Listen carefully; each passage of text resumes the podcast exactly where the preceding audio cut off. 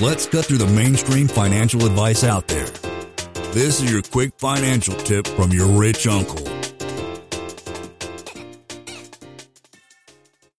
Yeah, those two headwinds you just mentioned, one would assume that it would go away in the next decade. Like just to have, there's some point where it, the impact ends. But globalization, to me, I feel, still feel like there's, that's still going to keep kicking for lot much longer than that, maybe even several more decades. Like how we said at one time, well, the United States has no more oil, fossil fuels, but apparently there's a boatload of it, right? Well, that's right.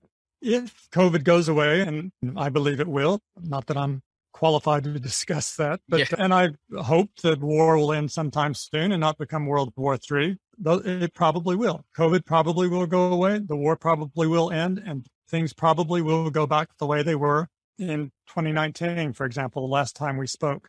And if that occurs, then we'll be back in this world where globalization is exerting very strong downward pressure on US prices. And we'll, it probably won't take very long to get back to the point where inflation in the US is once again below the Fed's 2% inflation target. And if we move back in that position, that, that is ideal because it allows the government to manage the economy pretty effectively through large budget deficits when necessary and through quantitative easing with the Fed creating money and buying government bonds to help finance the government spending at low interest rates.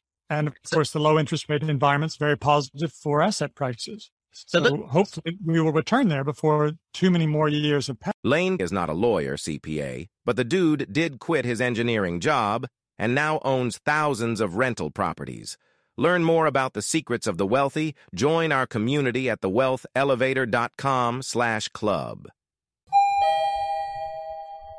And if you're looking for a longer form podcast, also subscribe to the Wealth Elevator podcast.